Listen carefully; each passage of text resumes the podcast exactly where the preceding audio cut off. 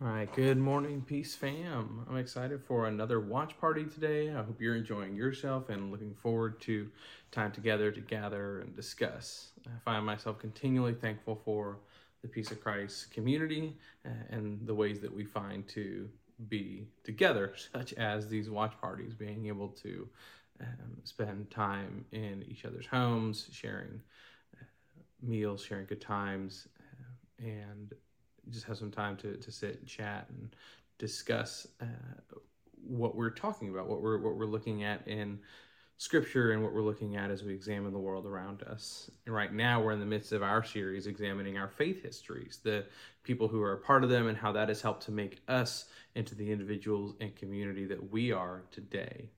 Honest reflection is hard, but it's good for us. It allows us to take stock not only of what values are important, but understanding why they are important. There's a couple texts that I'm using today, and uh, they're going to be available to you uh, in in the host home watch party home that you're in. Uh, the the host should have those in the email that has the questions with them this morning, and so you'll be able to kind of read those. Their their particular translations that um, I think I hope once you read them, you'll you'll kind of uh, see how they guided. Um, my sermon this morning. So, uh, in in both the psalm and the reading from First Thessalonians, again that you'll you'll have the opportunity to read, we get this really beautiful understanding of the mother love that God has for her people. And I'm reminded of two times uh, in my life that I've experienced that mother love that that I've never been able to quite move on from. They've they've stuck with me for different reasons, and and I think. My hope would be that, that you have had some of those experiences as well that, that you have these moments where uh, for whatever reason right you that that mother love that experience your your body your mind your heart hasn't been able to forget those things. And so when i was eight years old uh, i was outside on a chilly october evening and was chatting with our parish priest father arthur at the chili cook-off at our church. This was an annual event. I've really fond memories of it. Um, but particularly this this time, and um, quite frankly, I, I don't know how I how I know that I was eight years old. I just remember at one point recently, kind of tracking that back. That's that's how old I was, and and this is one of the first moments that I recall feeling what I would much later come to know as a call to ministry. Seeing Father Arthur's collar as he was talking to me and um, understanding that it was something that was different, that set him apart, that made him, that marked to me that he did something different than the other adults that I knew. So much like the disciples didn't fully understand the divinity of Jesus all the time, they wanted to live like him in a way that the followers lived like their rabbis in that day and time. I wanted to be like Father Arthur. I wanted to be someone who was different, who who people knew and could trust and could count on and could share love with them because because I look back now and I recognize some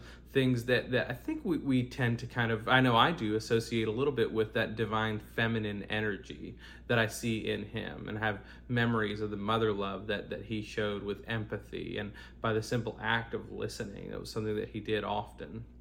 His tone was even and steady and his his smile was kind. He was a presence of the lord in my life before i really knew what that was 10 years later, almost to the day as it turns out, when I was 18, I'd discharged from the Navy and after a three day stay in boot camp and a month in the separation process, I was living at home and kind of at a loss for what to do.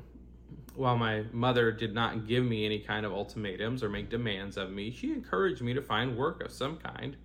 She mentioned to me that a friend of hers who owned a local bookstore was hiring for the holiday season and I should go apply. So I did, and I sat for an interview with her, and she offered me the job. I worked there for four months through the holiday season. It was the first job that I ever had. I can look back on it now and realize there, there may have been an agreement in place to hire me.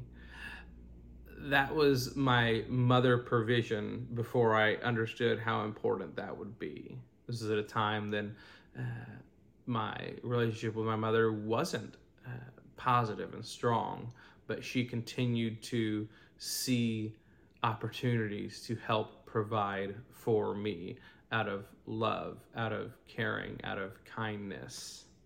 Father Arthur is certainly a faith ancestor of mine. He's many years gone now. The care and gentle kindness that he showed others lives on not only in me, but I'm sure in many others. Like the little lights that live beyond, live on beyond us. That Thich Nhat talks about the actions that we take, the words that we speak are lights that we pass on that continue on long after we're gone. My mother isn't an ancestor in the traditional sense yet, and that she's still living. But she passed on her faith to me in a way that has given me a lifelong curiosity, curiosity to pursue it. More than that, she at least in some way helped me find that first financial provision that allowed me to do the work that felt important to me. I can get lost in the weeds of my faith ancestors, wanting to go back and back and back, find the wrongs, and talk about how people should have known better. And there may be a time and a place for that. For now, though, it's better for me to sit with these ancestors who are still here with me and hope I and who I can still remember the timbre of their voice. My hope for us now as we move into some time to chat and reflect is that we'll think and talk fondly of those who have gone before us, those further along in the journey, or even those whose purpose in our life was for a time that is no longer. You'll have a good morning.